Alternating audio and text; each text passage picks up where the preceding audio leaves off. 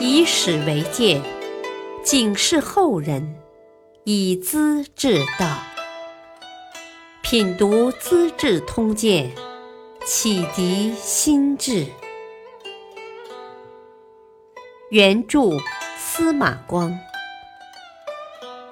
播讲汉乐。尉迟恭不受拉拢，玄武门兄弟喋血。秦王李世民的府中能人极多，太子和齐王既妒忌又羡慕，如何能挖一批来做自己的羽翼呢？他们首先看准了尉迟恭这个人。太子派人送去一车金银。还写了一封很客气的信，愿与长者之眷，以敦布衣之交啊。意思是希望老将军看得起我，交个朋友好吧。尉迟恭大号敬德，是唐朝著名的一员战将，地位不算高，但武艺精强，为人仗义，是血性男儿。他回答的很爽快：“我是个村野农夫，天下大乱，误投贼党，成了罪人。是秦王给我第二次生命，并深受信任。只有用性命来报答，才是正理呀。对于殿下，我无功无德，不敢领受厚赐。”要是与殿下私自相交，便是见利忘义呀！殿下要这样的人，又有何用啊？太子气得不行，再也不跟尉迟恭来往了。尉迟恭把这情况告诉秦王，秦王拉住他的手说：“啊，你的感情像山岳般坚固。”纵然金子堆成山，你也不会变心的。你只管接受，有何关系呀？何况可以了解他们的阴谋，不也一举两得吗？你若一硬到底，灾祸说不定就要临头的。果然，齐王多次派刺客行刺，岂料尉迟恭胆大。府门大敞八开，主人在书房躺着看书，刺客心中害怕，不敢贸然动手。行刺不成，李元吉便想诬告玉敬德谋反，可又找不到证据，只好作罢。齐王又诬告程咬金，结果程咬金受贬，去当康州刺史。程咬金向秦王表示，宁可杀头也不去，只盼主公早下决心除掉奸人。这事也只得暂时搁起。齐王深知秦王府的谋士，首推房玄龄和杜如晦，于是，在高祖面前不断赠毁，说他俩是挑拨离间的祸首。高祖听信了，下诏不许二人再进秦王府的门。不久，突厥人又南下侵扰，太子见齐王督军北征，齐王要求高祖把尉迟恭、程咬金、秦叔宝一般名将调归自己，得到了批准。同时，又和太子商定。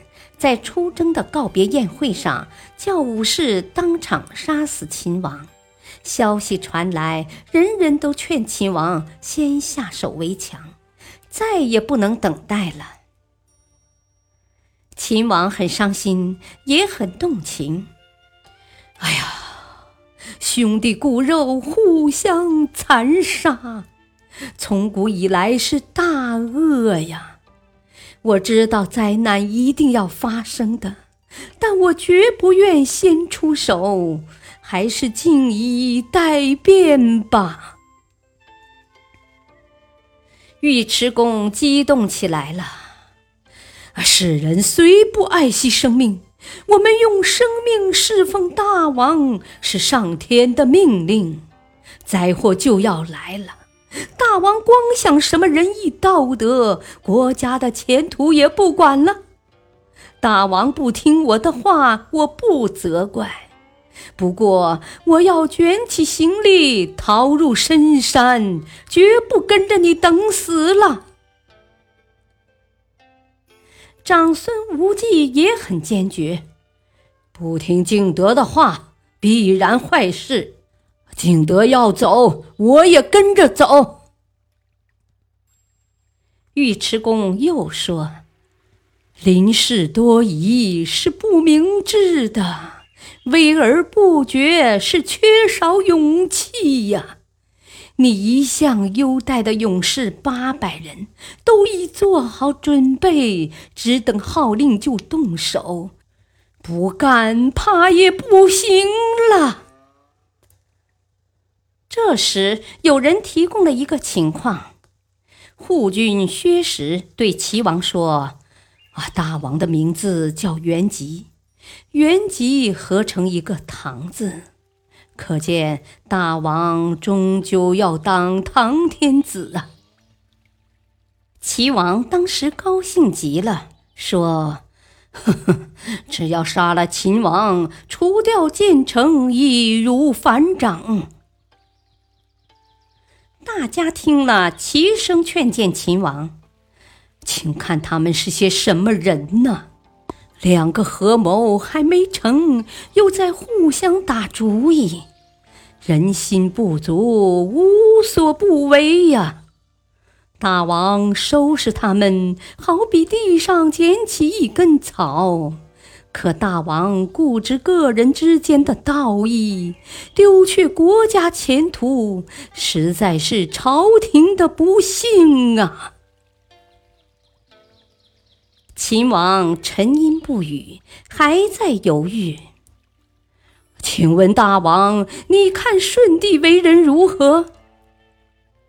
一位偏将站起身，鼓着眼睛问：“哦，是圣人呐。”秦王很平静。偏将激动地叫了起来：“对呀，假如舜帝在水井里不逃出来。”只会变成一堆烂泥巴，若不从仓库顶上溜走，早已烧成灰尘了。又怎能教化天下、德传万世呢？舜就懂得道理，能够随机应变。父亲责罚他，小棍子打来他领受，大棒来了他就逃。何须冤冤枉枉的把性命送掉呢？为什么？因为他晓得自己是对的，他深明大义。这一番激动人心的话触动了秦王。好吧，我再请人占卜，做出最后决定。张公瑾正好从外面进来。一把抢过卜人手中的龟甲，使劲儿扔出殿外，环顾大家。占卜是判断疑问的，没有疑问还卜什么？要是补的不吉利，就不干了吗？秦王无话可说，当下决定动手，又派长孙无忌暗中去请房玄龄。房玄龄笑道。天子的诏令不许我进秦王府，私下夜间要杀头，哪敢奉诏啊？哦，长孙无忌转告了房玄龄的话，秦王气得眼里直喷火，跟尉迟恭发牢骚：“哎呀，玄龄和如慧也背叛我吗？”解下佩刀递给他，啊，你去看看，如果不来，就把脑袋提来好了。玉敬德告诉二人，秦王决心已定，应该赶快进府商量行动办法。房玄龄笑道：“哦，秦王这个人呐，太讲仁义了。你不激他，他是不急的；唱唱反调，他才会清醒啊。我们能背叛他吗？”当即商定，三人分头行动。房杜二人化妆成道士，尉迟恭走小巷，同居秦王府中。次日一早，秦王向父亲密奏建成和元吉的罪行，特别提出他们淫乱后宫，和父亲的妃嫔厮混在一起。惹得高祖勃然大怒，秦王然后表白：“啊，我对兄弟绝无恶意，可他们非杀我不可，大概是要帮王世充和窦建德报仇吧。我若冤死之后魂归地府，也绝不跟这些贼人相见的。”这一席话是话中有话。他告诉高祖：“你最厉害的两个对头是我抓住的，唐朝天下是我打来的。建成和元吉干了什么？如今反而要替敌人报仇，不是吃里扒外吗？良心何在呀？”父亲是帮无功受禄的叛臣杀我，还是帮我这功勋卓著、光明正大的儿子杀叛臣呢？李渊在这些大事上倒不很糊涂，看了秦王的密奏，惊愕的说不出话来，叫人告诉市民：“啊，明天就审问此事，你要早些上朝啊。”父子俩彼此会意。公元六二六年阴历六月初四清晨，高祖把老臣裴寂、萧雨、陈叔达等人召进皇宫，准备当面审问太子的情况。秦王也带着长孙无忌，先安排好武士埋伏在玄武门，然后上朝谒见父皇。张婕妤探知消息，派快马告诉太子，急召齐王商议对策。齐王主张托病不上朝，静观形势。太子认为自己早有准备，可以入朝探查消息。两人走到灵湖殿，发觉气氛不对，回马便走。秦王后面追来，喊两人进殿。齐王回马，取出弓箭就射，可心里紧张，连拉三次，弓弦张不满，箭射不出。秦王转手一箭射中太子，当即跌下马来死了。这时尉迟恭带着骑士七十人恰好赶到，箭如飞蝗，齐王也受伤落马。秦王的马冲进树林，树枝将他绊倒，一时爬不起身。齐王忍着伤痛，猛地扑来，抓住秦王的弓弦，想绞他的脖子。玉敬德飞马纵道，怒喝一声，齐王拔腿便逃。尉迟恭一箭发出，齐王迎弦而倒，直挺挺的死了。这时，太子的东宫将士冯吉、薛万策等人率领两千精兵赶到，和秦王府的猛将张公瑾在玄武门边展开激战，互有杀伤，难分难解。直到尉迟恭飞马赶来，把太子和齐王的首级高高扬起，这些人才四散逃走。高祖在殿上等了好久，不见太子和秦王进来，便到海池划船活动筋骨去了。秦王派尉迟恭赶去保护，他全副武装报告高祖：“啊，太子和齐王谋反作乱，秦王已将他们诛死。啊，特叫我来守卫陛下。高祖回头望着裴寂，啊，不料今天看到这种结果，该怎么办才好啊？萧雨和陈叔达同时表示：“啊，建成和元吉本来无功于国呀，妒忌秦王的功劳，阴谋害人，如今已被诛杀。陛下只要把国事交给秦王，立为太子，一切都会好的。”高祖马上传达诏令，召见秦王，亲切的抚慰。啊，这些日子你几乎遭受投注之祸，委屈你了。